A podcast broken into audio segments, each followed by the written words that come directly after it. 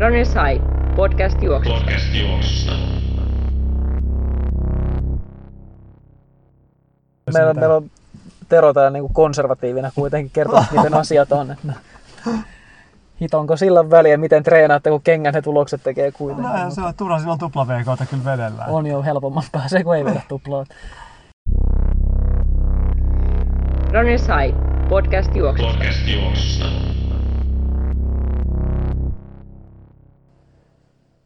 Tervetuloa Runners High podcastin pariin taas. Täällä ollaan Jätkäsaaressa studiolla minä Tero Forsberg ja Tuomo Salonen ja Aki Nummela. Ja tervetuloa. Tervetuloa, kiitos. Kiitos, onpa hieno olla täällä. Kyllä. Nyt jatketaan tehoalue-trilogian toisen osan parissa tänään. Eli tänään puhutaan vauhtikestävyysharjoittelusta ja varmaan kaikesta muustakin, mutta ainakin vauhtikestävyysharjoittelusta.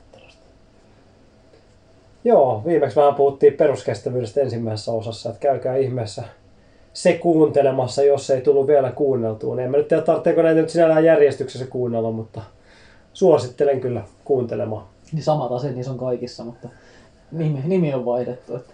Ainakin siinä pysyttiin vähän ehkä asiassakin kerrankin. Että ainakin oma, oma fiilis jäi semmoinen, että ei tullut turhaa joristua. Taidatte lipsahtaa pari kertaa vauhtikestävyyden puolelle, että pankki on vähän jo tyhjennetty tämän osalta, mutta kyllä on joku, joku uusi juttukin tähän keksitään. Mutta kyllä se pitkälti peruskestävyysasia oli ehkä, jos, jos haluaa järjestyksessä kuunnella sieltä alkaen, mutta yritetään tänäänkin pysyä jotenkin asiassa, niin tulee looginen kokonaisuus. Joo, tietenkin kaikkihan nämä kättelee aika hyvin keskenään. Et ei voida puhua peruskestävyydestä ilman vauhtikestävyyttä ja toisinpäin kanssa. Niin näinhän se menee. Mutta nyt kun puhutaan vauhtikestävyydestä, niin otetaan tietysti Tero, Teron viikon VK-treeni. On tämä viikon treeniosio jäänyt vähän väliin, niin onko ollut mitään vauhtikestävyysalueen treeniä tässä nyt viikon aikana? On. Kyllä mä tossa No. no.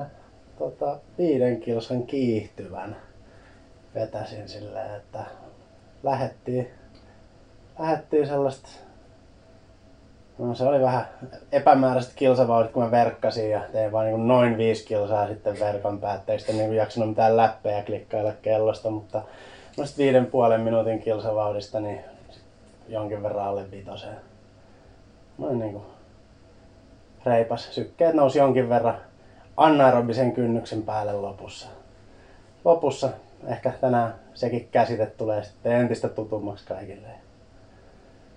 Ei mitään kovin ihmeellistä, mutta se on tämän viikon toistaiseksi ainut VK-treeni. Teit sä, teit sä ulkona? Joo, poikkeuksellisesti okay. ulkona. Okei. Okay. Mikä tähän oli syynä? En mä oikein tiedä. Lämpötila meni yli 20 asteen. Niin, sit voi mennä. Ei itse asiassa. Sitten kun menee yli 25, niin sitten loppuu sekin hui. Sitten takas matolle. Joo.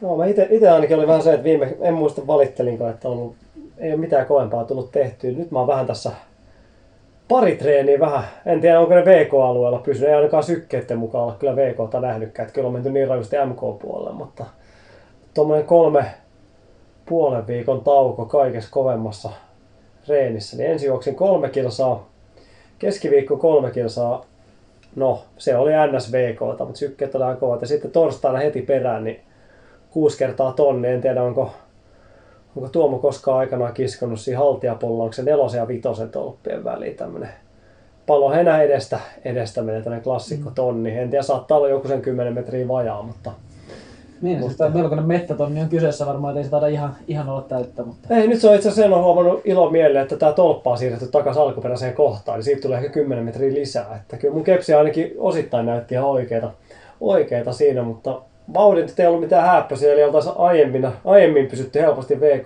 puolella, mutta viimeisen vedon syke, niin 192 oli lopussa, eikä edes pistely mitenkään kovaa. Että, että sinällään ihan mielenkiintoista, että, että, että pyörittiin semmoisen niin 180 se oli se ensimmäisessä vedossa ja oli tota, niin kuin viimeksi jos puhuttiin noista PK, vähän näistä tämmöisistä niin sykkeiden muutoksista, jossa ei ihan täysin, täysin vireessä ottaa, ei tullut tehtyä mitään, niin tuossa aika selkeästi kyllä näki sen, näki sen, että kyllä siinä niin kuin kymmenen pykälää helposti huiteltiin yli. Että en tiedä, olisiko yli 200 saanut, olisi todennäköisesti, jos olisi lähtenyt ihan niin kuin nappilaan, olisi melkein kiskomaan. Että hyvä, hyvältä tuntuu. Tai ihan, ei nyt hyvältä, mutta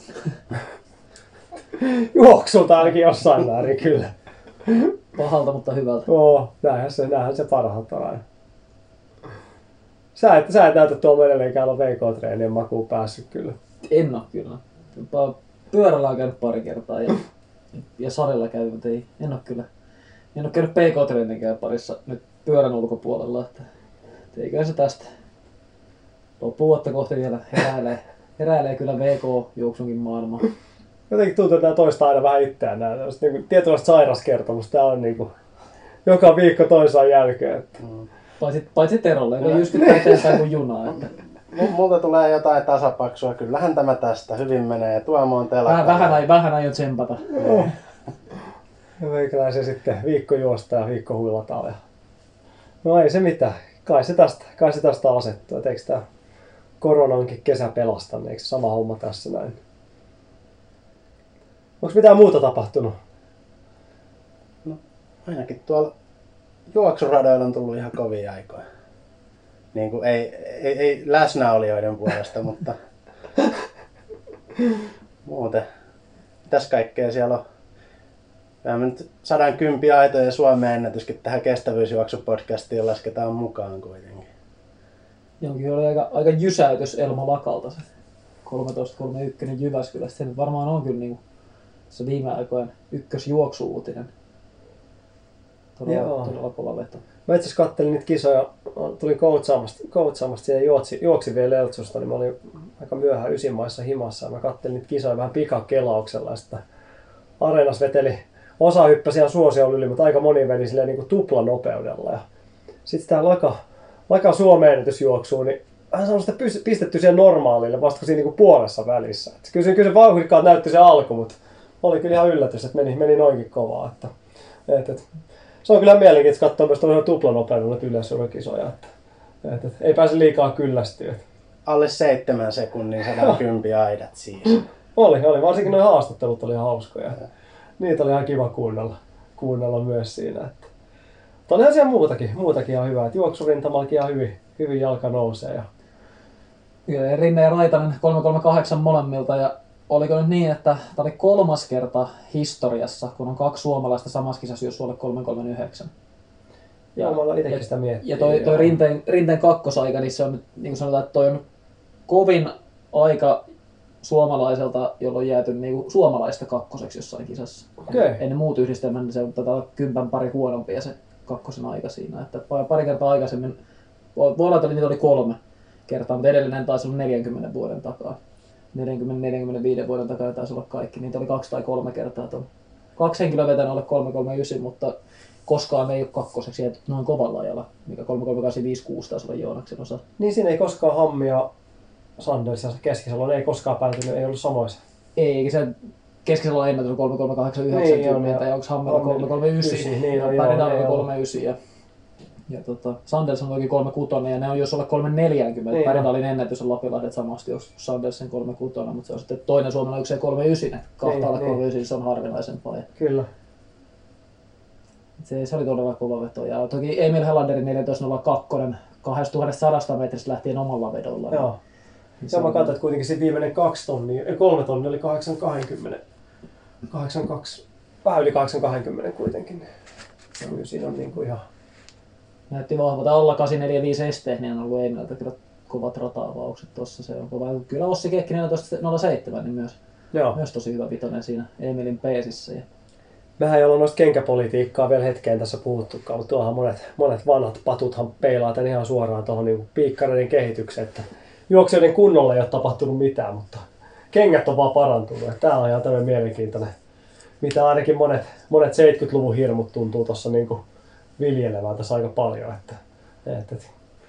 Mutta näinhän se menee. Kehitys kehittyy ja kukaan, kukaan ei kehity treenaamalla enää. Että se on ainakin hyvä, hyvä suunta tässä hommassa. Et ihan turha se Tero siellä lenkillä käytet. Mm. Aidot kenkää vaan. Ja toki täytyy muistaa, että tuolla etenkin radalla ollaan niin näitä tiekenkiä, mitkä on monelle Mm. varmaan kuulijoista tuttu, niin ne ei ole siis käytössä siellä, ne ei ole sallittuja radan puolella. Että on se rata nyt tullut piikkareihin vähän, vähän uutta viritystä, mutta sanotaan, että kyllä oma fiilis ja arvaus on, että se on aika pieni se Mm, piikkari. kyllä. Piikkarit on aikaisemminkin ollut hyvin, rajoitukset on aika tiukat, sinne ei pystytä rakentamaan sitä pohjan paksuutta.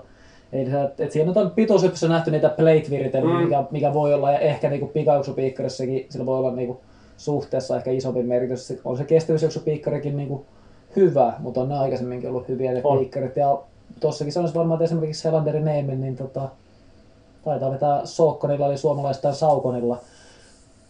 Kuitenkin, niin tota, ei siellä varmaan, en tiedä onko edes niinku uutta viritystä pisteessä. Ei mun, en usko kyllä, eikä mun mielestä, eihän Raitasellakaan mun mielestä. Ja Adidaksen, Adidaksen kengät, eikö se ihan... Niin, mun mielestä Niin sanotusti on ihan niin. peruskamaa, että Niin. niin. uusia malleja nyt tulee joka vuosi, mutta ei No. se mitään niin mullistavaa. Mm. Väriä vähän vaihdetaan Mm. sen tyylisesti. Tietenkin osallahan se voi olla placebo, eihän siinä mitään. Tuntuu nopeammalta ja paremmalta, kun saa uutta, uutta kenkää alle. Varmaan jos tuohon listaan nyt ennen Sara Kuivosta 40, niin voimakkaan kiihtyvä vauhtinen juoksu, niin lupaa kyllä hyvää seuraavista starteista. Että katsotaan mitä sieltä tulee. Joo, noista ei kukaan tainnut kuitenkaan vauhtikestävyydellä noita aikoja tossa vedellä, että, että, että taidettiin mennä vähän kovempaakin. Mutta mitäs meidän, pitäisikö meidän mennä tuohon päiväaiheeseen sitten, kun on vähän kovemmat pöhinät vedetty alta pois? Mennään ihmeessä. Mitäs se vauhtikestävyys tarkoittaa? Niin, se onkin nyt onkin oikein kultainen kysymys tähän jaksoon. Ja, ja tota, no viimeksi puhuttiin peruskestävyydestä, matalatehoinen tekeminen. Ja jos nyt olen niin laktaatin kautta sitä, sitä puhutaan, niin peruskestävyydestä ei tosiaan ei, ei kertynyt elimistö jopa lähtee pilkkoutumaan siitä lepotasosta vähän alaspäin. Ja sanotaan, että ne lepotasot on ehkä siellä puolentoista millimoolin paikkeilla, vähän reilussa yhdessä puolessa toista.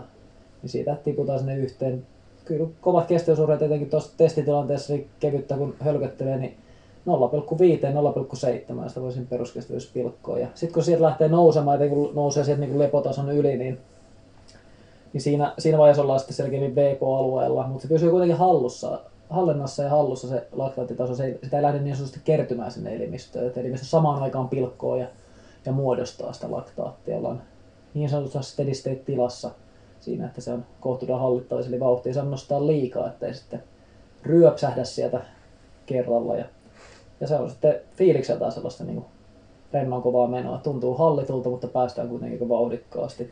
Syketasoissa vauhtikestävyys, niin karkeasti ollaan ehkä 20-40 lyöntiä maksimisykken alapuolella.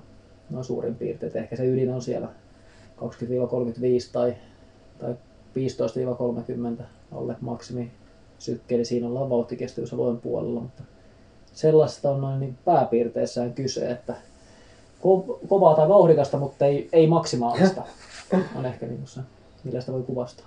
Se on mun mielestä aina mielenkiintoista tässä vauhtikestävyysharjoittelussa tai ylipäätänsä kun ohjeistaa vauhtikestävyystreenejä, jos ei tiedä, tiedä jengin sykkeitä, niin se on hyvin vaikeaa kyllä se, mitä termistöä siinä käyttää. Sama tietenkin peruskestävyys, mutta se on tavallaan hyvin verrattavissa siihen, että sä voit oikeasti monelle varsinkin alkuvaiheessa oli vielä sanoa siinä, että ainakin ollaan varmasti peruskestävyyspuolella, jos niin vetelet semmoista niin kävelyvauhtia tai hitaampaa, mutta vauhtikestävyydessä on aika vaikea. Et sen pitää olla, pitää olla rentoa, mutta vähän kuitenkin saisi tuntua ja ei kuitenkaan liikaa saisi tuntua. Et se on ehkä se vaikeus siinä. Vaikeus siinä. Et en mä tiedä, mikä se, mikä se termi pitäisi siinä olla, että jos ei sulla ole sykkeitä ja sykkeestä ja vauhdista mitään tietoa. Ja kyllä melkein mä itse mietin sitä ehkä vähän niin, että, että paras ohjeessa, mikä ei tietenkään toimii sitten ihan aloittelijoille, mutta on, on puhua maraton vauhtisesta, Mm. maraton fiiliksestä. Sitä varten maraton, että jos sanotaan johonkin ratavetoihin, että vedä vitosen vauhti, niin kaikki juoksee kolmosen vauhtiin Mm. vähintään. Niin jos me sanotaan maraton vauhti, niin ollaan jossain maratonin puolikkaan vauhdin välissä. Ja etenkin vauhdikkaammille menijöille, niin puolikkaan vauhti taas puolestaan on, on niin kuin sanotaan, että 1,40 puolikkaan juokset sitä kovemman, niin se puolikkaan vauhti laitetaan metsätielle ja treeniympäristöön, niin se on, se on ihan ylä Joo. se on, Mm. Akille se on hiekkatiellä, se on tekemätön paikka vetää puolikkaan vauhtia VK-treenejä, se on ihan totaali Ei, pysty, ei, ei, ei, sitä pysty kyllä, ei pysty kovin pitkää pätkää kyllä tekemään. Mutta se maa maraton vauhtinen, mutta tietysti aloittelee se maraton vauhtinen ei sinänsä sano mitään, mutta, Mm. mutta se, se, ehkä kuvastaa parhaiten sitä niin vauhtiohjeistusta suhteessa kilpailumatkoihin. Kyllä, se tietenkin on vaikea, jos siellä sitten jengi alkaa pelästyä, että mikä maraton. Ja mä jos mä jos kympin lenkkiäkään koskaan elämässä. Että, että sitten se on aina semmoinen niin kauhistumisen, kauhistumisen kohde. Että kyllä tohon, niin kuin, ja sehän taas, taas mennään tuonne somen ihmeelliseen maailmaan, niin kyllähän se on mielenkiintoista siellä, kun näkee just jengin puhuva aina jostain, niin kuin, että tänään vedin VK10 tähän ja tähän aikaan, että ehkä vähän olisi pystynyt puristaa vielä pois. Ei se nyt ihan silloin ehkä vauhtikestävyysalueen kymppi ollut, jos se on semmoinen niin kuin, tota, että tuntuu, että vetää viimeisiä siellä maalissa, maalihetkellä, että, että, että silloin ollaan kyllä aika maksimialueella kyllä siinä vaiheessa. Että tuommoinen VK10, jos oikeasti siellä pysytään, niin sehän on loppujen lopuksi aika helppo, helppo treeni kuitenkin. Joo, harvoin siinä ollaan kahden minuutin sisällä siitä omasta maksimista, ja jos niin kuin siinäkään, että voidaan olla merkittävästi sitä kauempanakin kyllä. Ja, mutta ollaan, että VK10 juostaan melkein täysillä, niin kuuluu ehkä vähän, vähän samaa terminologia haastetta kuin mitä, mitä on joskus kuullut sellaista termiä, että puhutaan TV-kevyestä, kun käydään ihan peruslenkillä, että tasavauhtista kevyttä, mutta sitten sit on joskus kuullut sellaista termiä kuin TV-kiihtyvä. Se on tosi vaikea se tasavauhtinen kiihtyvä yhdistelmä. Toi, toi v, VK10 sille, että se juostaan kuitenkin täysillä, niin se kuuluu vähän tähän samaan sarjaan. Mm. Puhutaan ihan eri termillä kuin mitä toteutus oikeastaan on. Ja siellä on hauskaa, että VK10 menee monesti hengellä kovempaa kuin täysiä juostu 10. Koska siinä on sentään se pieni kontrolli yleensä mukana. Että ajatellaan se edes jollain pienellä niin kuin aivonystyrä tasolla siinä, että sä niin kuin juostaan tässä kuitenkin VK10, niin sä pysyt vähän kontrollissa. Sitten sä lähdet juokseen täysiä 10, sä sen ensimmäisen tonni, tonnin aivan täysin. Ja sitten se onkin se, se on se, niin kuin se TV-hiipuva sitten varmaan sen tasavauhtinen hiipuva, niin tota, se maksimikymppi. Et kyllä ainakin aika monella tapahtuu tuossa niin treeneissä näkee, että, että, että välillä se VK10 menee todella helposti, että voisi kuvitella, että kisoissakin irtoisi, mutta ei irtoa. Joo, toi tulee väkisinkin mieleen vuosien takaa kevään, kevään Portugalin leirit, missä varmaan niin osalla leiriläisistä kympin ennätys taitaa olla juostu tiistain VK-harjoituksessa, että se ei, se ei koskaan siitä parantunut. Että se kun vielä yhdistetään tuollaiseen normaalisti ehkä ratajuoksulla kevät on sitä herkintä aikaa, että niin sanotut vaaran viikot siinä menossa ja siinä kun laitetaan vähän, vähän liian kovaa ja täysillä kilpaillaan treeneissä, niin siitä tulee silloin vähän turhan kova rasitus ja loukkaantumisherkkyys sitten siinä, loukkaantumisalttius kasvaa niissä tilanteissa, niin se on hyvä muistaa noissa VK-treeneissä, mutta se, sen tilanteen hallitseminen siinäkin tietysti on tässä on moni asia muuttanut, sitä myöhemmin varmaan puhutaan tupla VKsta, siitä kontrollista, mitä siihen tarvitaan, että, että minkälainen on, on oikeanlainen VK-treeni. Mutta kyllä mä muistan, niin että meillä on leireillä ollut silloin, kun kymmenisen vuotta sitten on ehkä laktattimittarit ollut mukana siellä, niin on jollain leirillä ollut sellaisia, että, että siinä on porukka vetänyt VK-treeniä ja, ja sitten on loppuun otettu laktaattia, jollain on ollut kuusi ja jollain on ollut kahdeksan siinä, että ei se, että ehkä nyt niinku, ne, jotka ei laktaatteja tunne, niin ehkä tuolla jossain niinku kahden puolen neljän välillä on, on suurin osa ehkä tähtäilee sinne, sinne väliin. Niin jos se nyt on pidempi yhtenäinen VK-harjoitus, on tarkoitus olla niin kuin aika lähellä kynnystä, niin se voi, se voi vähän nousta siinä lopussa, että voi mennä ehkä jollain viiteenkin. Tupla VK juoksit taas pitää hyvinkin kontrolloida sitä, että ehkä kahta ja puolta aamulla ja kolme ja puolta illalla tai jotain sen tyylistä on monella se. Riippuu vähän omasta kynnystasosta. Jollain kynnystasolla on laktaatissa viisi jollain se on kaksi ja puoli. Että ainakin itsellä tuntuu aika voimakkaasti, jos mä lähden viemään sitä niin kuin yli kolmen puolen neljän, niin, niin tunnen kyllä, että joudun melkein tekemään mm. niin kuin tosissaan treeneissä töitä. Että se on aika, aika helppo siitä mitata, että pystyy kyllä kun lopettaa VK-treenin, niin pystyn kertomaan, että onko, onko tulossa 3,2 vai 4,4, että siinä on merkittävä ero siinä fiiliksessä ollut aina, niin en ole se, sen takia kauheasti lähtenyt niitä puskemaan, kun se on jotenkin niin voimakkaan olemalla se kynnysfiilis siinä VK-juoksussa voi johtua noista omista perusominaisuuksista ja omasta fysiologiasta sitten tuon nopeuskestävyystausta, niin on hankala viedä sitä niin kuin, jyystää sitä VK sitten niin kuin oikeasti TV kovaksi, mutta helpompi pitää siellä puhtaan VK puolella. Moni varmaan miettii sitä, että no en tiedä minkä verran laktaatteja tunnette ylipäätänsä, mutta jos tavallaan pitäisi tuonne vauhtikestävyysalueen treeni pitää siellä kahdessa kolmessa laktaattien puolesta, jos on vaikka pystynyt se ensimmäiset 28 minuuttia sit 30 minuutin vauhtikestävyystreenistä pitämään siellä, mutta sitten viimeisen kahden minuutin aikana tinttaa niin paljon, niin paljon kuin lähtee, että se nousee vaikka kahdeksaa siinä sitten loppukirja-aikana. Niin mitä sille niin kuin itse treenille? Mitä se monihan miettii, että onko tämä niin kuin, onko tämä vauhtikestävyysalueen treeni tuhottu sillä hetkellä vai mitä sille niin kuin tapahtuu, tapahtuu siinä vaiheessa? Mitä, siinä, niin kuin, mitä siinä itselle aiheuttaa se harjoitukselle ylipäätänsä? Että jos on niin hyvä olo, että nyt ajattelee, että nyt mä vetän niin kuin kunnon loppukiri tähän näin. Ei siinä, se itse harjoitus, niin mä uskon, että siinä on kauhean suurta. Eihän se ole kova rasitus vetää muutaman minuuttia silleen, että nostaa laktaatin kuuteen tai kahdeksaan, jos mm. se nimenomaan on siitä kyse, että se nousee muutaman minuuttia. Itse se harjoituksellinen kuorma nyt ei ole mikään ihan mahdoton siinä tilanteessa, että se, mitä se voi joskus olla jopa hyödyllinen, että siihen mm. saisi loppuun vähän sitä. Mutta ehkä se suurempi ongelma etenkin tässä, kun meilläkin kilpakuntoilijoita paljon valmennetaan etävalmennuksessa, niin mistä me tiedetään, minkälaisen harjoituksen mm. sieltä on ollut. Se on taas sitten hyvin erilainen harjoitus, jos meillä on 25-30 minuuttinen treeni, ja se mennään koko ajan sellaisella teholla, että siinä päädytään laktaatti 7 tai 8. Et silloin me on menty melkein sellainen niin oma testijuoksu. Verrattuna sitten mennään 25 minuuttia hyvin kontrolloituu VK, mm. laktaatti, jos kolmen pinnassa vedetään kiihtyvä 5 minuuttia sinne kovana loppuun. Mm. Se, se, on aika eri, eri, mitä siinä harjoitetaan. Että et me on tehty ihan eri teholla. Toisessa me ei oikeastaan tehty ollenkaan vauhtikestävyyttä. Mm. On ollut melko lähellä varmaan niin vähän yli kynnyksen, mutta on periaatteessa kuitenkin koko ajan kerrytetty ja vedetty jossain määrin rajoitinta vasten. Niin, niin siinä on kyllä aika iso ero. Ja sitä me ei oikein saada mistään kiinni, jos ehkä niin kuin nyt tästä paistaa läpi se, että ei luottamusta valmennettaviin, niin tota, mutta et, et se, se monesti tilanteessa on ehkä, että monen kommentti on, että se tuntuu helpolta. Joo.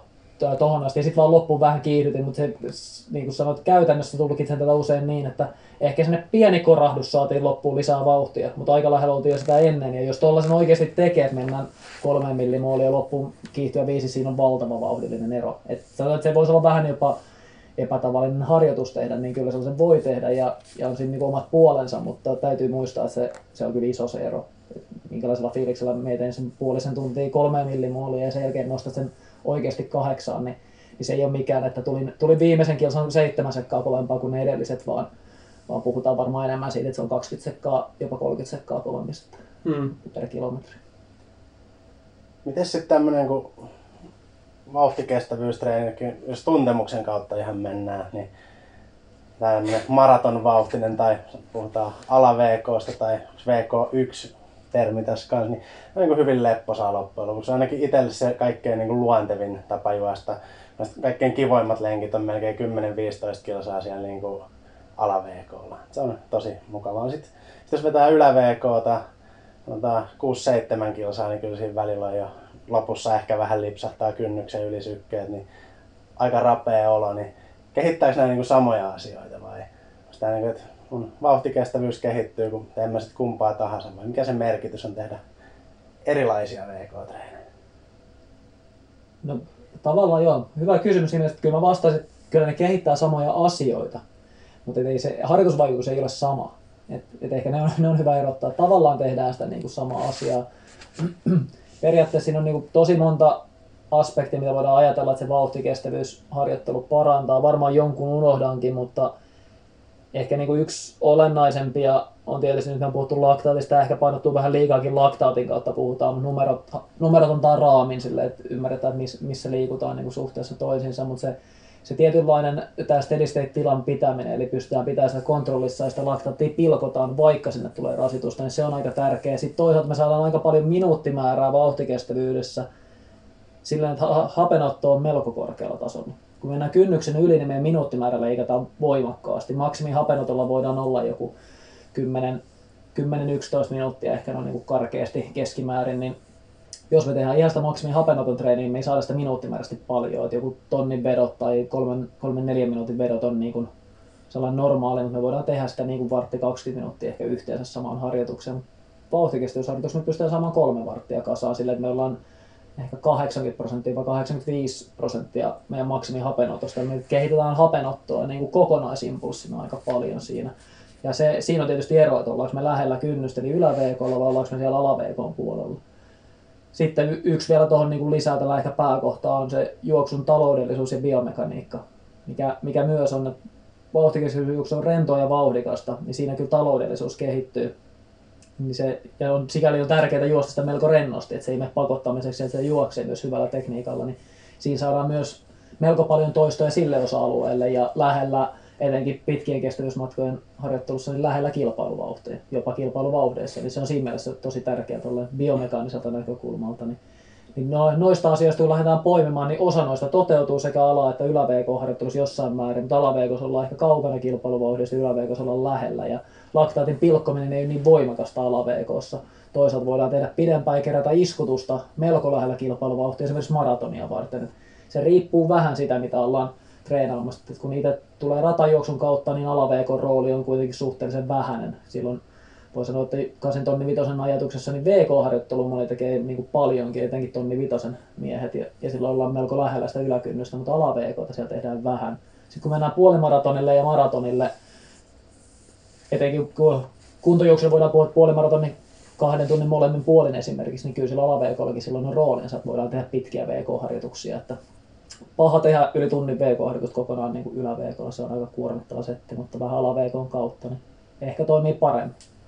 Ja sitten se kannattaa muistaa noissa VK-harjoitteissa ainakin se, että jos sykkeellä lähtee sitä kikkailemaan, niin kyllä se aika kevyt se alku saa olla siinä, että, että sehän myös se sykehän nousee siinä vähitellen, vähitellen joka tapauksessa. Että kyllä sen näkee, että jos niin lähdetään saman tien ylä tietenkin joo kokemuksen myötä se voi onnistua se kikkailu sinne, mutta jos laittaa toisen kuntojuoksia kilpakuntoilija, niin kyllä se menee semmoiseksi maksimaaliseksi keulimiseksi kyllä aika helposti. Että kyllä siinä niin kuin saa antaa myös sille, että jos tämmöinen 40-45 minuuttia vauhtikestävyyttä on hyvin vaikea, loppujen lopuksi vaikea harjoitus tehdä niin kuin hallitusti ja hillitysti. Että se ei, niin kuin, kyllä se nyt itsekin myöntää, että jos lähtee, lähtee tuosta vetämään 40 minuutin vauhtikestävyyttä tai vaikka 15 kilsaa tai 12 kilsaa, niin ei se mikään, ei se mikään helppo, helppo taiteella. Ja että kyllä nämä ensimmäiset kilsat saa aika maltilla kyllä mennä. Että, et, et, et se, on, se on kyllä siinä, koska se, se nousee se vähitellen syke itsekin siinä sitten ajan mittaan. Et muuten se menee, jos sä liian nopeasti sinne anakynnyksen sen sykkeen, niin kyllä se aikamoista kikkailua se loppu, lopputreeni kyllä on. Että, että, että semmoista niin puoli, puoli himmailua ja hiipimistä sitten, ettei se niin karkaa ihan testijuoksun puolelle. Tai ainakin itse olen huomannut sen ja huomannut kyllä valmennettavissa sama homma. Että.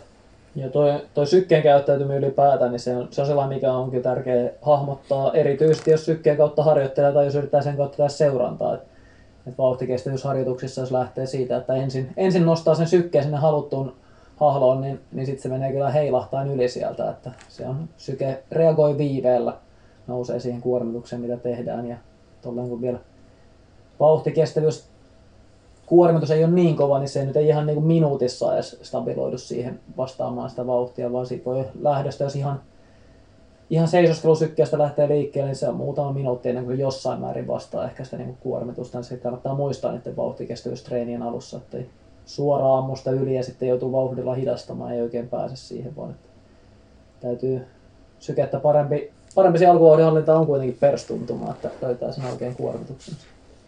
Miten sitten nuo niin kisa, kisasuoritukset? Monihan miettii, että minkälaisilla, niin kuin mitä, mitä skavaa vedellään esimerkiksi vauhtikestävyyssykkeellä mitä juostaa maratonia ja puolimaratonia. Tietenkin itsellä on se, se ainakin noissa yleensä suosituksena, että mieluiten tietäisi sen suurin piirtein sen vauhdin, koska sykkeet nyt tietenkin kisatilanteessa tapahtuu. Tai niin kuin menee vähän omia, omia lukemia ainakin osalla, osalla juoksijoista, mutta millä, mitä kisamatkoja operoidaan käytännössä vauhtikestävyyssykkeellä? Onko siihen niin kuin semmoinen ajatus tosta. Joo, no se ensimmäinen tosiaan kyllä toi kisajännitys, joka voisi sanoa, että melkein voisi sanoa, että se kaikilla vaikuttaa, mutta kyllä se joillain on melko vähäinen se vaikutus. Mm. Ja sitten taas on sanotaan, että merkittävä osa... Se vaihtelee kyllä ainakin osalla niin kuin kisoista no, se, se, se, se, on, se, on vähän siinä, että sitten jos tavallaan ihan varmuutta siellä löydy, niin Joo. jos onkin tänään se päivä, että se ei, se ei käyttänytkään niin. Että... Joo, ja sitten osalla se on kyllä niin, se on niin hyvin voimakas se Joo. kisatilanteen vaikutus. Se on, se on niin merkittävä, että, että jopa niin kuin tuntuu siltä, että se on niin voimakas, että se poistaa sen sykkeen käytön mahdollisuuden. Mm, sillä ei niin kuin relevanssia, ei, luo, ei luotettavuutta. Että jotenkin tuntuu, että se nousee niin paljon, että mm. se on, niin, puhutaan siis ehkä, että ollaan 10-15 lyöntiä enemmän. Mennään niin lähelle jotenkin maksimia mm. menee se, mikä mm. periaatteessa on kynnystaso, että maksimista ei kuitenkaan löydy sinänsä lisää siinä kilpailutilanteessa, niin jotenkin tuntuu, että siinä on päivittäinen vaihtelu, lämpötila, tuollaista asiaa aiheuttaa sitä heilahtelua, niin jotenkin se menettää mun mielestä mm. vähän sitä luotettavuutta niissä tilanteissa. Et, et syke ehkä toimii parhaiten niille, jotka on todistetusti huomannut, että kisatilanteessa ei ole kovin suurta eroa siihen. Mutta sitten tosiaan tuo päivittäinen vaihtelu, joskus tapahtuu noin, niin joskus ei. Ja sitten kyllä lämpötila.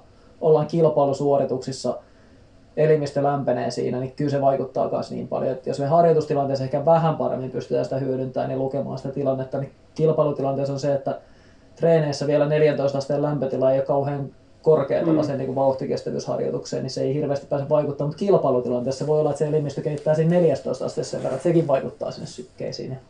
Mutta kyllä se jotenkin mun kisatilanteen sykkeiden ohjeistaminen on kyllä tosi vaikeaa. Et ehkä niinku tollaset ja, ja ehkä toisena pääpointtina on se, että, että mitä matkaa mennään milläkin sykkeellä, niin meillä on skaala siitä, että Akin puolimaraton kestää 66 minuuttia ja, ja sitten meillä on kuntoilijoita ryhmissä, joilla puolimaraton kestää 2 tuntia 40 minuuttia.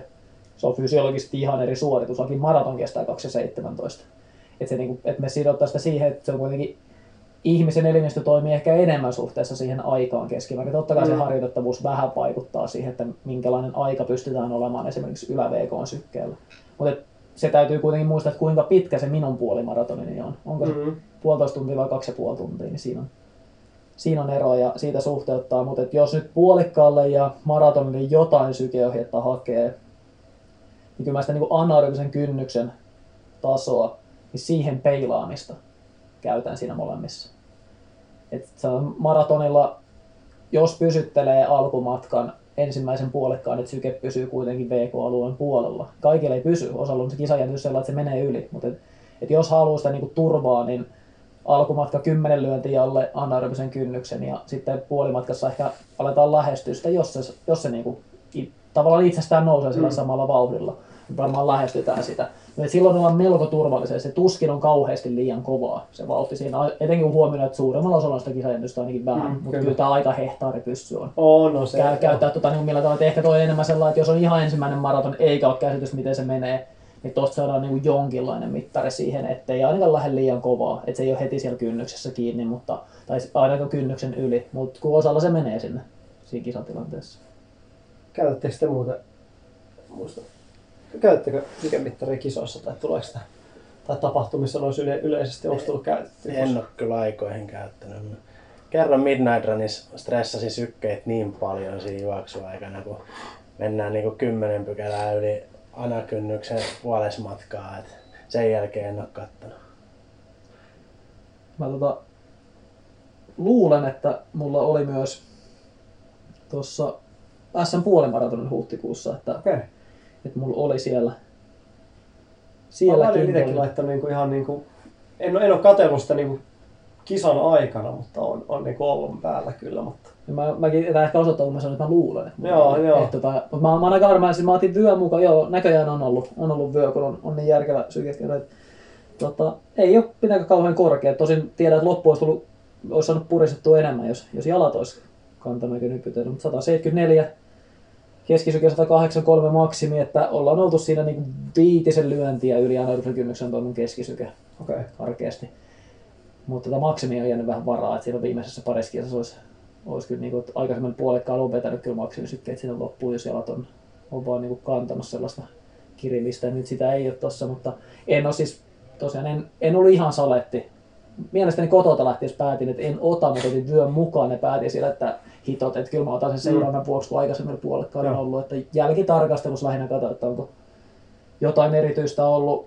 Tuosta jos haluaa jotain erityistä hakea, niin lähinnä nyt se, että viimeisellä muutamalla kilometrillä on aikaisemmilla puolikkaalla ollut enemmän puristusta. Ja, ja tota, ehkä noin vastatuli puskemiset tuossa niin toisen kierroksen kohdalla, niin se pikkasen näkyy tuossa, että se olisi No. voinut olla alempana siinä, mutta siinä on ollut vähän, vähän työvuoroa ja edellä olevan porukan jahtaamisen. Tuollaisia havaintoja voi tehdä, että minkälainen se vaikutus on, mutta kokonaistasossa niin, niin tota, aika normaalissa puolikkaassa ehkä liikutaan ja, ja tota, en tiedä, voi olla, että hengitys olisi vapaampaa, kun ei ole sykevyötä kuristamassa sitä, mutta ei, en, ei nyt kauhean pahaa traumaa jää, jäänyt, kun ei kuusi viikkoa sen jälkeen muista, onko sykevyö ollut vai ei.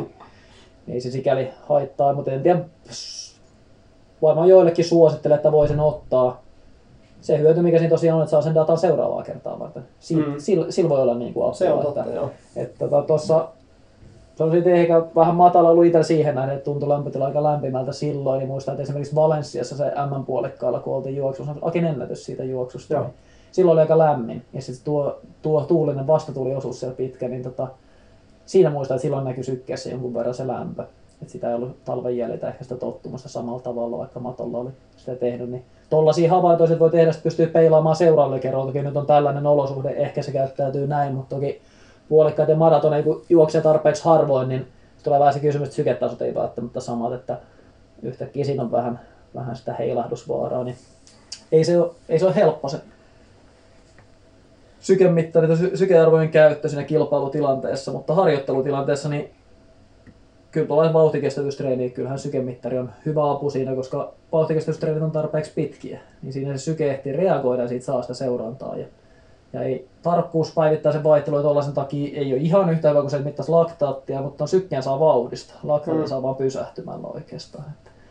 Ja sitten se maksaa enemmän ja on, on vähän hankala ja invasiivinen, kun täytyy tehdä reikäkin vielä, niin, niin tota, syke on tosi hyvä tommoseen, että liikutaan edes oikeassa pallopuistossa sitten sen rasituksen kanssa.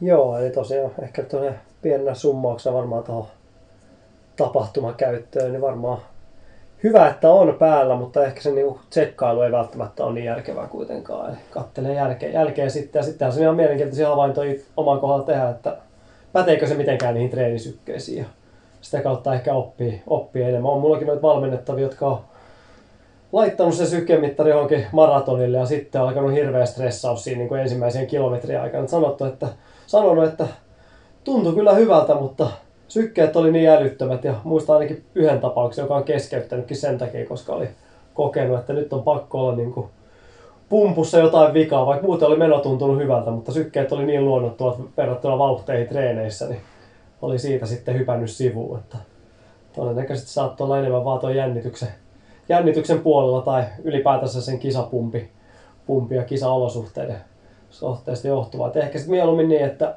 jos se mittari haluaa laittaa, niin enemmän silti tuntemuksella vauhdilla ja sitten kattelee jälkikäteen ja miten käyttäytyy. Niin siitä voi sitten varten tehdä päätelmä, että voiko sitä katella skava-aikana vai ei sitten. Mutta.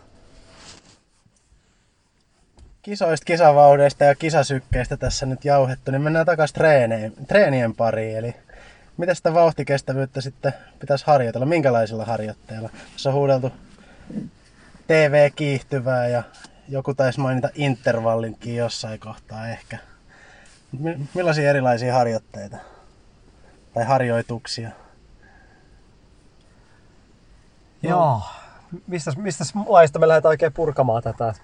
Tuota... Juoksu. niin täällä juoksu podcast ihan. Joo, juoksu, okei. Okay. Mä ajattelin ihan tänne uinnin puolelle, uinnin puolelle mennä. En mä tiedä, kai se niinku, tuota, perinteisimmät on semmoset niinku, tuota, tasavauhtiset tai sitten, sitten osiin laitettuna, mitä tässä vähän on, vähän on käytykin, käytykin läpi, mutta tuota, niin kyllä se peruskaava varmaan, jos ajattelee niin ihan tällainen niin kuin historiallisesti vauhtikestävyysharjoittelu, niin kyllä se aika perus vauhtikestävyysharjoitus on tuollainen joku puoltuntinen, ehkä no. vähän reilu, 25-40 minuuttinen, mikä mennään sieltä niin kuin keski sinne kynnyksen tuntumaan.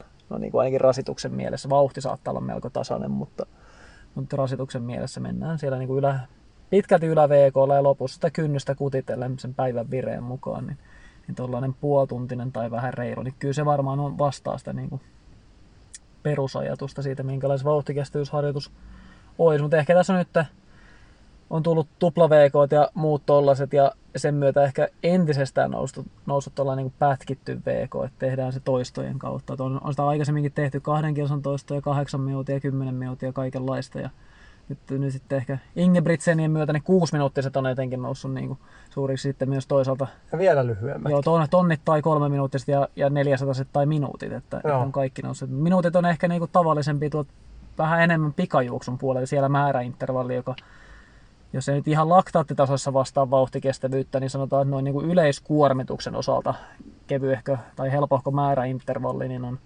on sitten ehkä jossain määrin vastine kuitenkin vauhtikestävyysharjoittelu. Siellä minuutteja on käytetty, mutta toisen skaala suunnilleen, että ehkä minuutin pätkissä tehtävistä sarjoista, niin tuntiin ja ylikin yhtenäistä pötkyä ja kaikkea siltä väliltä. No joo, toi oli aika hyvä toi yleistys tuosta, että minuutista tuntia, kaikkea siltä väliltä. Että, ja tietenkin tosiaan voi tehdä kiihtyvänä ja tasavauhtisena, mutta ehkä nyt ei mieluummin hirveän hiipuvana ainakaan. Silloin ollaan menty ehkä jossain vaiheessa vähän överiksi, överiksi kyllä, kyllä kaikin puoli. Tuota, palataan varmaan se tupla VKC, tuossa vielä, mutta tuossa niinku, tietenkin taas vähän se haasteensa, että mitä lyhyemmät VK-vedot on, että taas mennään sen keulimisen puolelle tosi helposti kyllä niissä, että, että, että niinku, monet on taitaa sieltä tietenkin laktaattimittari käyttää sen kontrollointiin, mutta muuten on aika vaikea tuommoinen niin minuutin vedot vauhtikestävyystehoilla, niin on aika oma taiteenlaisa kyllä. Joo, se ei ole, ei ole ihan helppo kyllä, että, että saa sen suoraan kohdilleen sieltä. Että ehkä noin niin ihan tällainen peruskaavana ja nyrkkisääntönä voi ajatella, että melkein vielä mä itse tykkään tehdä kuusi minuuttisia. En, en tuplana välttämättä niinkään vaan, että ihan vaan, että mun VK-harjoitus usein on, usein voi olla neljä tai joskus 5 kertaa 6 minuuttia pätkissä. Ja siinä nyt ei liikuta paljon kovemmissa vielä kuin siinä ihan niissä samoissa VK-tehoissa, että siellä maraton, maraton tehon kantturoissa noin suurin piirtein. Sitten jos mennään kolme minuuttista pätkää, niin voi ne kuusi minuuttista kyllä ehkä lähe, lähentyä sitä niin kuin puolikkaan kyytiä, jos on pidempi yhtenäinen lähempänä sitä maraton kuormitusta ja rasitusta. Ja sitten kolme minuuttisen, niin siinä ollaan melko lähellä kympin kisatehoja, vähän henkilöstä riippuen. Niin niin voidaan olla suunnilleen siinä main. Ja, ja sitten ne minuutin pätkät, niin ehkä sitten voi karkeasti laskea ne minuutin pätkät pyörii sitten siellä niin pitoisen vauhdin tuntumassa, jos sitä VK-harjoituksena tehdään. Että et suunnilleen niin kuin tollanen se jako voisi olla. Siitä saa vähän osviittaa, mutta kyllä se lyhyen pätkän tekeminen, siinä ei syke ehdi juuri reagoida. Ja se, että siinä, siinä käyttäisi sykettä apuvälineenä ees jälkikäteen, niin vaatii kyllä melkoista tulkintaa ja analyysiä.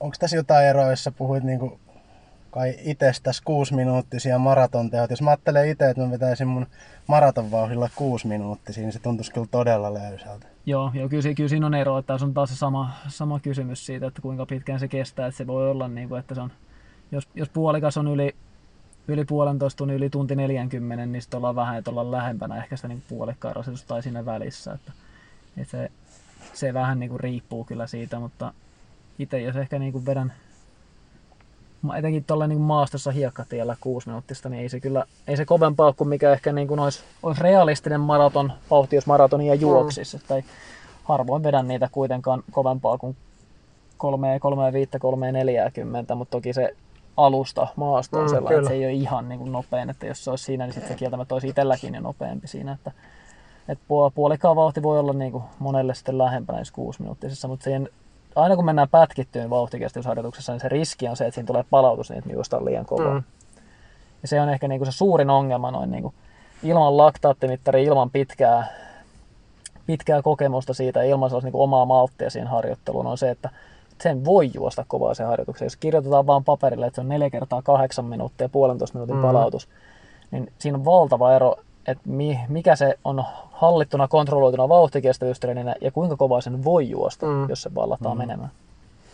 Joo, itselläkin aika usein toi just toi 20-30 minuuttia yhtenäistä, yhtenäistä VK-treeniä. Just aloin miettiä, että kyllä se niin kuin vauhdin puolesta, niin en kyllä, jos, jos se maraton vauhteihin menee, niin on kyllä todella hyvä. Että harvemmin kyllä siihen asettuu kyllä missään määrin. Että tietenkin jos toi hiekkatie vaikuttaa, mutta, mutta, mutta se, on, se on kyllä se on kyllä näin, että kyllä siinä aina aika maltti saa pitää. Mutta niin Terohan tuossa alkuun me tentattiin Terolla toi viikon VK-treeni, mutta teet sä aina vaan tuosta yhtenäistä? Tuleeko sulla niinku mitenkään pilkottua vai? Nykyään tulee välillä. Ennen tota... Ihan VK-tehoilla?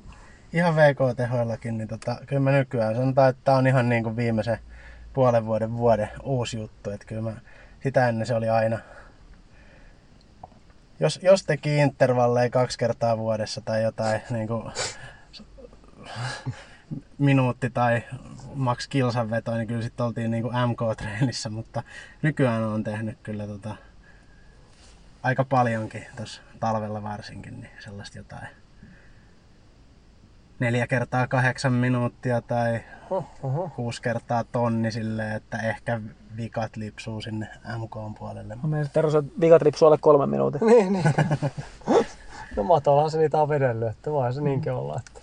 Sä et tupla VK vielä siirtynyt. No sitä en ole varmaan tehnyt.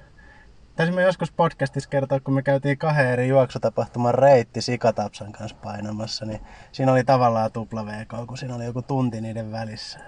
Tämä ei ollut se sama kerta, kun te kävitte autolla ajamassa länsiväylää ja kartoititte, miltä Espoo näyttää. Ei, tää, tää oli eri treeni. Otetaan se myöhemmin käyttö, jos näyttää, että hävitään tuossa kilometrikisassa Akille, niin käydään vähän ajelemassa kepsit päällä. Niin. Mikä, mitäs tota vauhtikestävyystreenistä, kun puhutaan, niin tota, mikä, mitkä on teillä, niin kuin, mikä on suosikki VK-harjoitus? Pitää niin kuin yksi nimetä, että tämä on, tämä on se, mitä, mitä tykkää vetää, niin mikä on se valinta? Mä kyllä otan, niin kuin toi, sanon tästä toi 20-30 minuuttia. Mä tykkään tehdä sen niin kuin, vähän niin kuin sokkona. Niin, että se varmasti... on blindi. blindi Joo, blindina, että vedetään ainoastaan sen niin kuin sykkeen mukaan. Että ei niin kuin, peitän oikeastaan sen, niin kuin sen kilsavauhdin kokonaan. Et varmasti pysyy siihen aivan niin kuin tuntumaan. Sitten yleensä mä teen vielä sen, että 20 minuuttia on täynnä, niin arvaan vielä se, että paljon tässä on tullut kilsoja vedetty. Että niin kuin 100 tai 10 metrin tarkkuudella veikkaan kepsi, kepsimäärä. Että kyllä se yleensä siihen niin kuin 50 metrin haitariin kyllä aika hyvin osuu kyllä. Että, et, et, et. Mutta se on kyllä semmoinen ehkä oma tommonen rehti suosikki. Siinä on myös se hyvä puoli, että siinä ei tule varmastikaan keulittua yhtään. Että se, on, se on kyllä myös hyvä. Mutta kyllä nyt ehkä niinku tommonen aika aika klassikko tuohon maraton, maraton tahteihin peilaten, niin kyllä noin viiden kilsan vedot, kolme kertaa viisi kilsaa, se on aika, aika hyvä oma. Tietenkin siellä osa menee varmaan jo vähän, Lipsu ehkä viimeinen menee jo kovemmille, mutta kyllä siinä semmoista niin maraton rytmiä siinä ainakin hakkaa. Että kyllä se jossain määrin voisi laskea, että kyllä se varmaan vauhtikestävyys puolella pysyy, pysyy osittain ainakin. Että tosta ehkä lähtisi noiden suosikkeen osalta sitten, sitten menemään. Joo, mä oon ehkä sen verran löysä ja pehmeä, että mulla on nimenomaan se semmonen ala VK. Tota, oliko se, oliko PK se, reipas. oliko PK se keskimässä se termi, mitä PK-jaksossa todettiin, niin se semmonen tunti vähän reilu sellaista maraton, maratonvauhtia tai vähän alle. Tää on taas vähän eri, Tuomo vetää maratonvauhtisia kuusi minuuttisia ja mä vedän Niin siis kaikille niin, siis tuo- puhutaan, tuo me puhutaan maraton- samasta, me puhutaan samasta maraton- maratonvauhdista kaiken lisäksi. Että Monta, monta maratonia Tuomo on juossut. yhden keskeytyksen. Niin, niin mä mietin, että mikä se maratonvauhti Se. on nyt. Eikö se, Kymmenen. eikö se se ole sitten? Pu- sama kuin puolikkaan ennätys. Että Niin, maratonvauhti mietin. jonain päivänä se vielä tulee loppuun siitä. Okei, mi- miten se lasketaan sun maratonvauhdin? Mistä sä se oikein mittaat?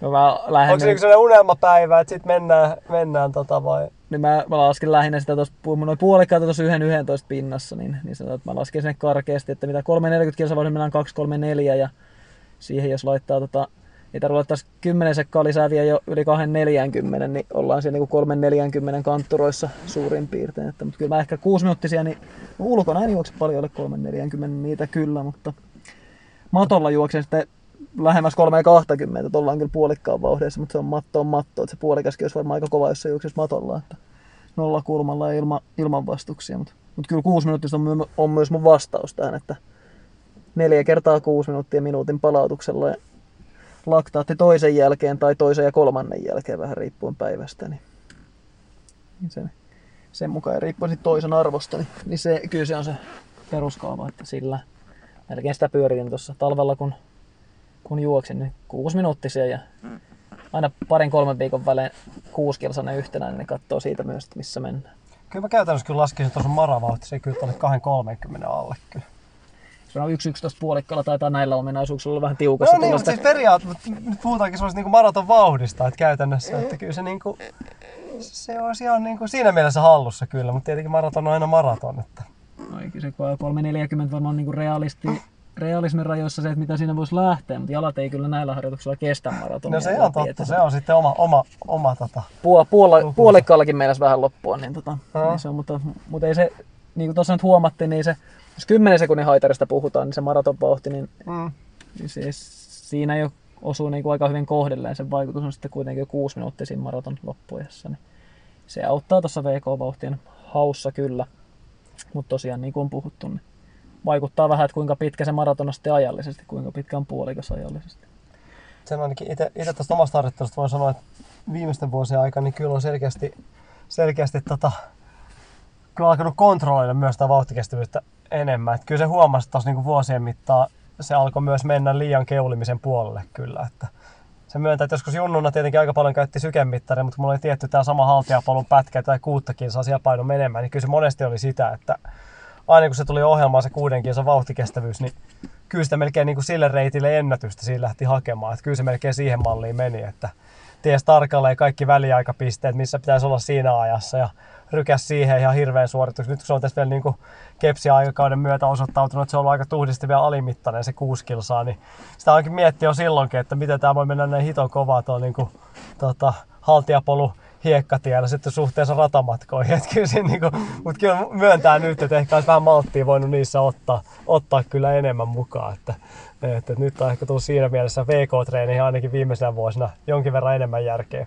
järkeä tässä kuitenkin. Että sitä ajattelee semmoisen hiippailun kautta. Ja myös ehkä niinku viimeisen vuosien aikana myös tätä niinku Teron keskimössöä tullut myös lisättyä enemmän siihen, niinku, tota, tota, siihen aerobisen kynnyksen tienoille tulevaa tapahtumaa, niin on lisännyt ihan selkeästi kyllä tuohon. Koska ne on kuitenkin helppoja, helppoa VK-treenejä, mistä myös palautuu nopeasti, niin kuin viimeksi vähän käytiin jo läpi tuossa peruskestävyysjaksossa.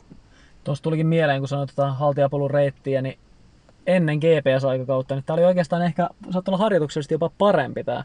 Kun aika monella oli tällaisia omia vakio mitattuja mm. pyörän mittarilla tai, tai karttapalvelusta tai vastaavasta. Ja sitten VK-harjoitukset vedettiin siis samalla ja muitakin vetoharjoituksia samoilla pätkillä. Ja nyt GPS-aikakaudella niitä vedetään niin kuin vähän siellä sun Mm-hmm. täällä. Ja sitten se vauhdin kuitenkin pitäisi olla, että katsotaan, no nyt en päässyt tänään, en päässyt tohon, ja sitten selviää, että se on kiivetty Mount Everestia melkein Mm-hmm. ylös. Ja ollut hiekkatietä ja soraa ja polveen asti loskaa ja vähän välillä heinikkoa. Ja kaikki mahdollinen, että, että se gepsi niin kuin ohjaa siihen ja, sen takia tätä nostan esiin, että, että juoksen talvella ne kuusi minuuttista matolla ja kesällä mä juoksin niitä sellaisen vakioreitillä, että se mm. kuusiminuuttinen etin sellaisen rinkulan, missä se kuusiminuuttinen on aika lähellä sitä rinkiä, että sillä minuutin palautuksella aina selviin siihen lähtöpaikalle Joo. siitä. On sitten huonompi kulku tai parempi kulku. Et, et tota, nyt oli muutto, niin täytyy vielä, mulla on pari, pari paikkaa on katsottuna jo, jo valmiiksi kyllä, mutta en ole vielä niin vakioinut tätä, kun ei ole tullut noita treenejä tehty. Mutta Mätäjoen varressa nyt esimerkiksi löytyy aika helposti, pystyy tekemään useammankin sellaisen noin 1,7 kilosen ringin, mitä, mitä sitten on käyttänyt aikaisemminkin. Se on vähän, silloin, niin, se on vähän semmoista irtosoraa kyllä. No se, se, on vähän siinä, siinä joo, mutta tota, on, kun vaan löytää ne omat paikkansa siinä. Ja esimerkiksi mä käytän mielellään, että osa voi olla asfalttiikin tuossa vk että muutenkin käyttäisi soraa, jos se nyt saa 1,7 kilosen ringi ja siitä on kolmas on asfalttia tai puolet, niin sekin toimii ihan hyvin. Että, ja sitten siinä on vertailtavuus olemassa. Sitten juoksee aina vähän eri paikassa, niin ei kyllä se silloin kärsi. Se JPSkin antaa jo, vaikka ei tarkkoja lukuja annakaan, niin antaa liian tarkkoja lukuja. Muut asiat vaikuttaa sitten jo enemmän. Sen onkin huomannut, että mitä lähemmäs kilpailut lähestyy, niin myös noin VK-treenit, niin jos tyyli hakee, mä monesti viimeinen, viimeistelytreeni pysyy, pyrin pitämään aika paljon VK, ettei mene liian, liian kovaksi, niin siinä yleensä hakee kyllä niin oikein ekstra nopeita reittiä myös kyllä. Sitten ehkä se on vähän semmoista niin oman kunnon fiiliksen pönkittämistä sitten, että ei silloin ainakaan niin mitään mäkiä, mäkiä missään nimessä ota siihen ohjelmaan. Et se ehkä vähän se reittivalinta muuttuu sillä hetkellä sitten. Että... Junaradan varten myötä tuli se taakse. Ja... No se joo, se on, mutta nykyään se on vähän, vähän muutettiin kauemmas pari vuotta sitten, niin kyllä siinä, niin kuin, mulla on siinä hyvä, hyvä siinä Vantaajoen nurkilla on semmoinen hyvä formulapätkä ainakin tuossa nyt muutama kerran siinä reeniin juossut. Niin siinä voisi olla ehkä semmoinen vakio, vakio reitille, reitille tota, tarvetta kyllä. Että. Sitten tässä flappitaulun lukee vielä tupla VK, mitä tässä nyt on mainittukin jo vähintään sivulauseissa, niin onko se nyt kova juttu? No kyllä se tuntuu olevan. Joo. Tuntuu olevan suosittua ja, ja tota... Onko se näiden taustalla näiden kovia, esimerkiksi nyt Jyväskylän Motonet GBn taustalla, onko tämä niinku syy siihen, että miksi jengi juoksee tällä hetkellä niin kova? Ei kun ne kengät. Ei kun niin, jo totta. Ja yhteisvaikutus. Meillä, meillä on Tero täällä niin konservatiivina kuitenkin kertoo, miten asiat on. Että hitonko sillä väliä, miten treenaatte, kun kengän ne tulokset tekee kuitenkin. No, se on turha silloin tupla VK kyllä vedellään. On jo helpomman pääsee, kun ei vedä tuplaa. Tota, ei, ei varmaan ole kyllä niin kuin ainoa selittävä tekijä, tekijä ollenkaan. Voi, voi tietysti jonkun kohdalla olla merkittäväkin, mutta toisaalta yksi, muistan, että joku valmentaja tuossa sanoo pari viikkoa sitten just totesi, että yhtään maailmanennätystä ei just tupla VK-harjoitteluun mm. kuitenkaan. Että ne on, ne on tehty muilla, muilla harjoitus systeemeillä kyllä. Ja esimerkiksi nyt Rinteen Joonas paransi pari sekuntia tonne vitosen ennätystä, mutta tota, on tainnut kokeilla tupla VK, mutta käyttää sitä kyllä niin kuin vissiin aika harvakseltaan, että se, se on niin kuin, ei ole siis viikoittain käytössä. Raitasen topilla on tiiviimmin käytössä tietyillä harjoituskausilla ainakin. Mutta tota, ei, se, ei se ainoa ole osa käyttää sitä ja osa, osa sitten ei, ei Suomessa käytä, mutta on se nyt se niin kuin merkittävän yleistä siihen nähden ehkä, mitä se on ollut. Mennään vähän taaksepäin, siis tupla VK, mitä se niin kuin onko se kaksi, kaksi VKta putkea vai miten tämä homma toimii? Kaksi toistoa, kaksi tero 40 minuutin VKta puolen tunnin palautuksella vai onko se niinku aamulla illalla? Miten tämä niinku homma oikein kulaa? Joo, se tausta on varmaan niin kuin voi sanoa, no ei pitäisi sanoa, että se tulee, johtuu Ingebrigtsen, jos sanoa, että tämä buumi johtuu Ingebrigtsen. No, ei, he ei ole ensimmäiset, jotka sitä on tehnyt. Holmenin Janne on ymmärtääkseni Kyllä tehnyt tällaista niin kahta, kahta vauhtikestävyystyylistä samaan päivään. Ja, ja Marius Bakken... Saattoi kyllä Holmenilla mennä kyllä vähän kahdelle MK-puolelle. Niin saattoi olla kaksi kovaa samaan päivään, joita oli jonkinnäköistä blokki, blokkipäiväharjoittelua. Marius Bakken teki sitä kyllä juoksi paljon matolla laktaattimittarin kanssa ja siitä on nyt sitten kuitenkin, mitä siitä on 15 vuotta nyt aikaa. Ja, ja se on niinku ehkä sellainen, jota on tehnyt. Ja ehkä siinä on jotain niitä Bakkenin elementtejä, mitä Ingebrigtsen on ottanut. Että se voi olla niinku ehkä se kytkös siellä suurin piirtein. Et se, on, se on ollut VK-harjoittelua laktaattimittarin kanssa. Ja nyt sitten Ingebrigtsenin veljessarja on, on sitä paljonkin käyttänyt tupla VKta niin, että, että aamulla, aamulla juokset, se taisi olla alun perin heilläkin niin, että se oli nimenomaan kuusi minuuttisia. Mä ainakin itse näin ensimmäisissä raporteissa pitkälti, että, että aamulla aamulla oli neljä tai viisi kertaa kuusi minuuttia, en tiedä käyttääkö se vi, viisi kertaa kuutta, ja illalla oli samanlainen. Ja, ja sitten saattoi olla, että jos oli kisa, niin seuraavana aamulla oli, oli myös niitä kuusi minuuttia. Sitten juoksi paljon, etenkin kun Henrik oli ykkösnimi, niin se oli paljon, ne oli kuusi minuuttisia, mutta en tiedä, onko heilläkin nyt kuitenkin niin, että se on vähän tämä saman tyylinen, että se aamupäivän vauhtikestävyysharjoitus saattaa olla kuuden minuutin toisto tai kahden kilsan toisto, joka ei tietysti Ingebrigtsenin vauhdille ei kauheasti eroa, että juoksee joku kuusi minuuttisia vai kaksi kilsasia. Tero puistelee päätä, ei hänelläkään. mutta, mutta tota, ja jompaa kumpaa niistä ja sitten yleensä niin, että se iltapäivästä ehkä on lyhyempi, että kolme minuuttisia tai tonneja, tai sitten minuuttisia tai 400 Mm, et sen tyylinen. Ja ehkä niin kuin ta- tarkoituksena on kerätä niistä molemmista harjoituksista kuitenkin sellainen niin kuin 25 jopa 30 minuuttia, mutta ehkä lähempänä 25 minuuttia sitä VK-juoksua. Aika lyhyillä palautuksilla, koska ollaan VK-kuormituksella. Että aika paljon vissiin käytetään melkein näistä vetomatkasta riippumatta tuolla lähellä minuutin palautus, mutta kyllä etenkin ne 400 tai minuutin, niin kyllä ne pystyy vetämään 30-40 sekunnin palautuksella, kun ollaan VK-kuormituksessa kokonaisuutena. Mutta se ajatus on siinä, että siinä pystytään kerrottamaan paljon sitä hyvävauhtista juoksua, missä se juoksun taloudellisuus on kunnossa ja saadaan tätä PK-tehoalueen tekemistä, joka on havaittu sitten, että se parantaa suorituskykyä, niin saadaan sitä kerättyä paljon. Ja kun tehdään samaan päivään kahdessa erillisessä harjoituksessa, niin silloin sitä saadaan enemmän ja siihen tulee yhteen päivään se vauhtikestävyyden harjoitusvaikutus. Ja sitten seuraava päivä on kevyempi ja voidaan taas tehdä vaikka joku tehokkaampi treeni. Ja jonkun verran on sitten niin tuplatuplat käytössä osalle, jotka tätä tekee, että tekee kaksi kertaa viikossa tällaisen tuplan, niin sitten viikon kolmas tehokkaampi päivä on vaikka Eikö Kalle Berglund ainakin ruotsalainen? Joo, ja, ja kyllä, kyllä on myös Raitasen Topilla on, Niin, niin. on ajoittain on tupla tupla ollut Eli onko se silloin periaatteessa rytmityksessä, eikö se ole tiistai, torstai, lauantai ollut melkein? Joo, Ne... Tiistai ja torstai on nämä tupla VK ja sitten lauantaina jotain kovempaa. joo pä- päivät voi vähän vaihdata että sitten hen, henkilöstä riippuen, mutta taitaa olla ainakin Pärilundin rytmitys, Joo, taitaa olla tämä tiistai, torstaina ja lauantaina mä, mäkivetoja. että Se on, se on aika yleinen tässä Ingebrigtsen taitaa olla sama homma. Ja se onko se Kallalla 200, nyt en muista, 216 vai 218 metrinen se mäki. Et, et se on aika perussaplo, kun pari päivää vetää tupla VK ja kerran niitä mäkivetoja, niin samaa kaavaa toistaa siinä, mutta se on nyt osalla juoksijoista käytössä ehkä niin tällainen pohjoiseurooppalainen ilmiö ainakin, että sitä tehdään. Ei, ei se välttämättä muulla ihan, muualla ole ihan niin boomissa, mutta tavallaan erikoinen. En tiedä, voiko sitä nyt ihan suositella. Ja ehkä itse olen miettinyt sitä, että aika kovalla tasolla täytyy olla sen harjoitusmäärän kokonaisuutena. Et toki täytyy olla myös juoksina kovalla tasolla, että harjoitusmäärä voi olla niin kova, mutta ei se, ei se tupla VK mikään niinku itseisarvo ole. Et ei, Mm. ei se sellaista niinku magiaa ole, että jos juoksee viikossa 60-70 kilometriä, niin ei siinä niinku tupla VKta tarvita, kun ei, ei samaan päivään kannata yksinkertaisesti laittaa niinku Mm. 15-20 kilometriä tai, tai tuollaista. Et, et periaatteessa silloin pystyy yhdelläkin VK-harjoitukselle päivässä ja kahdella tehoharjoitukselle viikossa saamaan sen, sen oman harjoittelun sopivan impulssin, niin, niin se on ehkä sellainen pohdittava asia, että et vähän on e- ehkä niin kuin nähnyt liian suurella joukolla käytössä tupla VK, ihan vain sitä varten, että pääsee tekemään tupla Mm, VK. se on Ja totta. Se, se on ehkä vähän niin kuin sellainen, mikä itseä mietityttää, että mahtaako siitä olla hyötyä. Ei siitä nyt välttämättä ihan hirveästi haittaa, jos on tuollaista kohtuulailla siinä kokonaistreenimäärä, Mm. mutta jos ei muuten edes harjoittele kahta kertaa päivässä, niin sitten on ehkä turha lisätä sen Mm. tupla VK tai ensimmäisenä. Tietenkin siinä tilanteessa voi olla, että jos niin ajan, ajankäytöllisesti on, on haasteita esimerkiksi viikolla, mutta tyyli sitten viikonloppu on hyvin, hyvin freesiä aikaa ja vähän palautellaan, niin siinähän on tietenkin periaatteessa voi olla sellainen ajatus. Niin onko niin missään tilanteessa, jos jompikumpi meidän kuuntelijoista on, ei ole, ei ole ihan maajoukkuetason juoksija ja ei välttämättä treenaa jatkuvasti kahta, kahta kertaa päivässä edes viikoittain, niin onko tällaiselle tavikselle niin tota, missään tilanteessa mitään järkeä tehdä tupla VKta? No en mä tiedä, kyllä sitä tietenkin kaikkea voi, kaikkea voi kokeilla, mutta siinä taas sama homma, mitä tässä ollaan toisteltu koko ajan, että se oikeasti se kontrolli säilyy siinä. Että sit se ei tule siihen niin kuin, ehkä holmeen pysty sen tekemään, että aamulla veti kovia tonneja ja illalla sitten 10-29 minuuttia, niin se, se ehkä pystyy tämmöiset niin kaksi kovatehosta vetelee päivässä, mutta, mutta kyllähän se, että jos alkaa, jos alkaa tommonen menemään se MK-puolelle kaksi treeniä, niin kyllä se aika nopeasti sohjossa sitten on. Mutta mikäs, mikäs siinä, että jos, jos on viikolla ei ole aikaa ja lauantai, sunnuntai pyhittää reenille, niin siinä sitten lauantaina tupla VK ja sunnuntaina palauttavaa höntsäilyä ja huilaa sitten viisi päivää, niin mikäs siinä?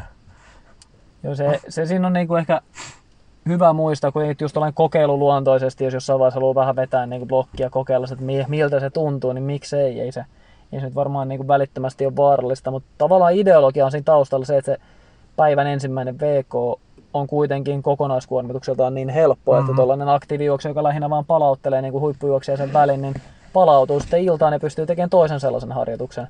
Ja sitten, että se kokonaisuus, kokonaisuus on niin kuin hyödyllinen siinä.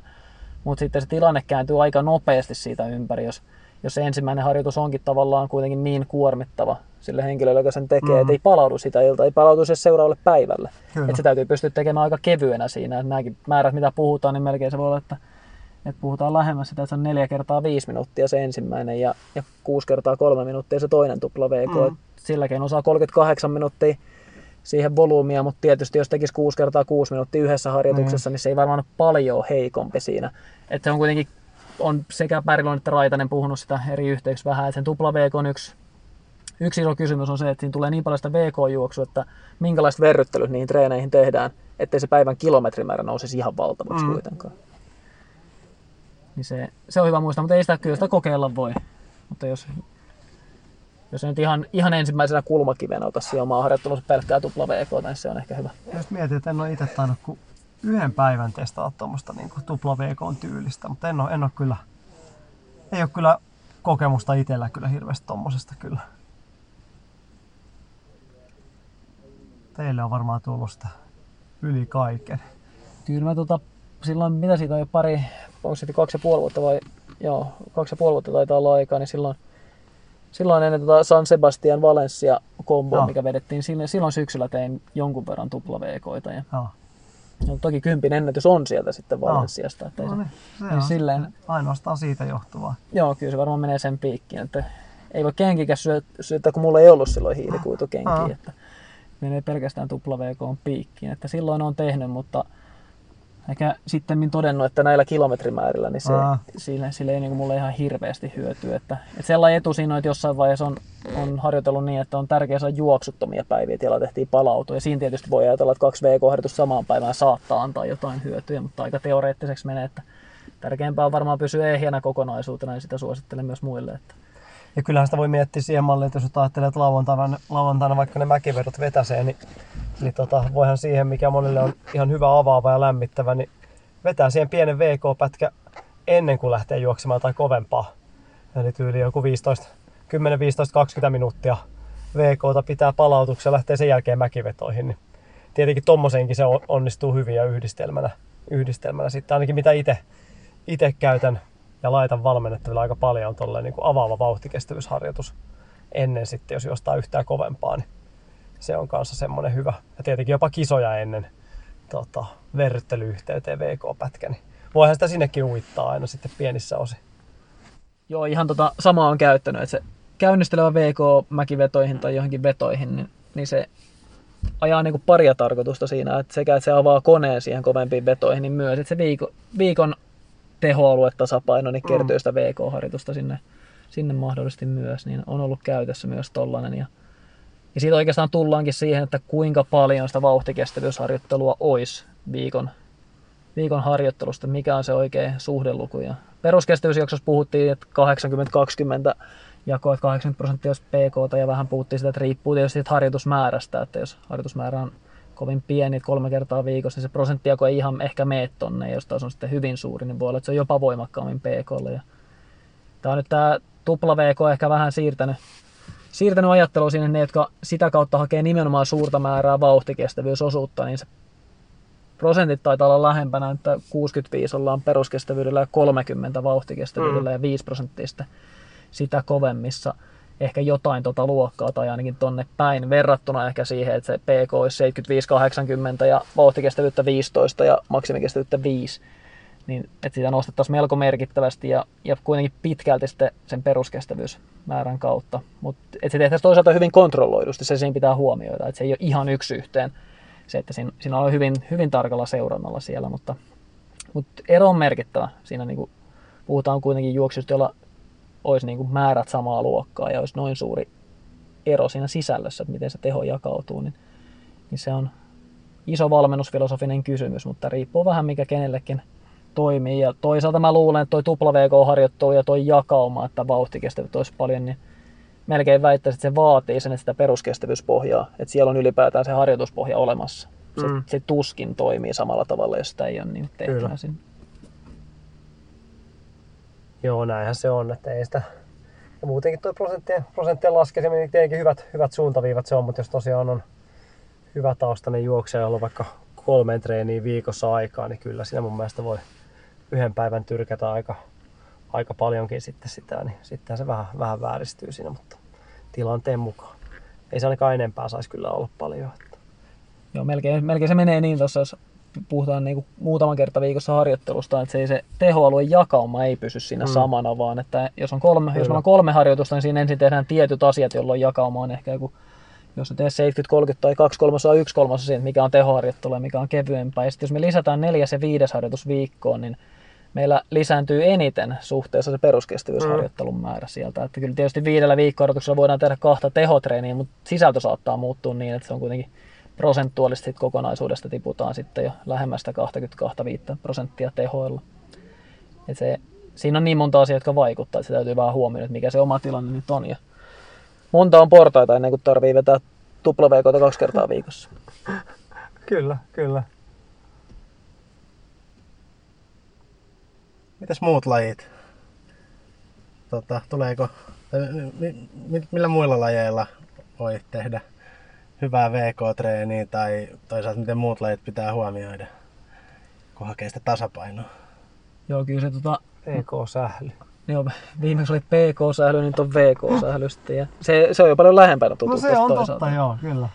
Et sikäli, ja muutenkin toi pallopelit, osin ry, vauhdikas ryhmäliikunta, niin ne on tietysti enemmän, ne pitää laskea sinne vauhtikestävyyden hahloon ja miten se vaikuttaa siihen viikkoon kokonaisuudessa. Sitten jos mietitään tällä niin aerobisia lajeja, niin sanotusti korvaavaa harjoittelua juoksijoille, niin kyllä siellä pystyy näitä vauhtikestävyystyylisiä harjoituksia tekemään pyörällä, uiden, vesijuosten, cross-trainerilla. Melkein kaikkiin näihin suosittelen sitä juoksijoille, että se tehdään pätkittynä. Kyllä pyörällä niin kuin klassikko, kun tehdään vauhtikestävyystyylistä harjoittelua, niin 45 sekuntia vedon pituus ja 15 sekuntia kevyesti ja sarja voi sitten olla vaikka 10, 10 tällaista pätkää ja ehkä minuutti korkeintaan kaksi kevyttä väliä ja sitten uutta kympin sarjaa tekemään, että kolme kertaa, kolme neljä kertaa, kymmenen kertaa, 45 kautta 15, niin se ei tuki jalkaa ihan samalla tavalla kuin se ei yhtenäisesti junnaa niin kuin menemään sitä pyöräilykovaa, vaan että siinä tulee 45 sekasta vähän kevennetään taas uudestaan. Ja kyllä se cross mun mielestä voi olla saman tyylinen. Kyllä mä tiedän, että jotkut tekee vauhtikestävyysharjoittelun yhtenäisenä cross mutta voi olla, että sielläkin kivempi tehdä niin kuin joko tuollaisia aika lyhyillä ja lyhyellä palautuksella tai sitten vaikka kolme minuuttisia melko lyhyellä palautuksella tehdä se VK-tyylisenä, että, että ne, ne ainakin toimii ja vesijuoksuun myös, että jos tupla VK kokeilette, niin kyllä mä suosittelen kaikki kokeilemaan myös yhtenäistä VK-harjoitusta vesijuosta, että se kyllä on jonkun kerran kokeillut, mutta enää en ole ajatellut kyllä niin kuin lähteä sitä tekemään. Että voi olla tietysti, että siinä mennään vähän, että yrittää lähinnä tehdä tehokkaan harjoituksen vesijuosten. Se on monesti, jos tekee paljon korvaavaa eikä pysty vaikka ollenkaan juoksemaan, niin se on välillä tärkeintä, että tekee ylipäätään tehokasta harjoittelua niin väliä sillä, että onko se VK vai MK, kunhan saa vähän hengitystä laulatettua ja itteensä koville. Niin. Mutta se on kyllä se yhtenäinen jurruttaminen siellä vedessä, niin kanssa tukkii kyllä. No se tukkii ja, kyllä. Ja, ja jalkaa kivasti. Että, tukkii että siinä, kyllä kaiken muunkin. Niin on jo siis akivesi juoksee niin, että siinä on tota, silmät on veden pinnan päällä, sieraimet ei. Ja se hengittäminen on vähän hankalaa. Että... Joo, kyllä se on. Tää tuosta solutason hengittämistä tehdään. Joo, mutta mut kyllä se sinnekin suosittelen sitä, että oikeastaan sama 45 sekkaa, 15 sekkainen kevyttä joku sen tyylinen niin toimii, toimii siellä myös. Ja no uiden tietysti, jos on hyviä, hyviä uimareita, niin voi vetää yhtenäisempääkin tai sitten satkuja lyhyellä palautuksella, niin siinä saa hengitystä hyvin, hyvin liikkeelle. Sitten pyöräily ehkä toi niin tuossa lyhyet vedot niin paremmin toimii niin kuin kuntopyörällä, spinningpyörällä sisätiloissa treenerissä. Että ulkona se on vähän erilainen, mutta voi sitä samaan tyyliin rauhallisella tiellä vetää myös. Että pätkii sitä vähän sen ja muutenhan pyöräilysten maaston muodot ratkaisee paljon samoin kuin hiihdossa, että, että se vauhtikestävyyden tekeminen niin on ehkä pikkasen erilaista, mutta on hiihtäänkin tehnyt tuollaista jotain 80 minuutin toistoa, että VK-tehoilla ja sitten vähän kevyttä väliä uudestaan kyllä kaikilla tuota pystyy harjoittamaan, mutta kyllä se, se on erilainen, kun juostessa tehdään periaatteessa niin koko ajan töitä. Niin en juokselle suosittele sitä noihin korvaaviin välttämättä tekee koko ajan töitä, että, että ne on aika erilaisia lajeja ja sitten maaston muodot esimerkiksi pyöräilyssä ja hiidossa, niin ei, ei vaan tehdä koko aikaa samalla tavalla, niin se on aika erilaista kuin juosta, mutta kyllä se BK tehoalueen tekeminen silti on ihan niin kuin paikallaan noilla korvaavillakin lajeilla. Ja sitä kun me nauhoitetaan tää saunassa, niin tota, on puhuttu, että sauna nostaa myös sykettä, niin mulla ainakin itsellä tuntuu tällä hetkellä, että ollaan VK-alueella, niin onko tää sitten niinku, toimiks tää reeninä samalla? Kyllä tässä ainakin lämpötottumus varmaan tulee, että jos ei nyt ihan VK-alueella vielä mennä, että Tero ainakin pystyy puhumaan puuskuttamatta toistaiseksi, niin... En tiedä. Kyllä tää sen verran jytkyttää tää joku, joku mikä veikkaa, että ollaan kyllä VK-alueella. No, mutta tämäkin on tärkeää harjoitusta, tämä lämpötottumus. PK-alueelle nostaminen, tämä nyt ehkä korostaa sitä, että olosuhteet vaikuttaa sykkeeseen, se täytyy myös huomioida siinä.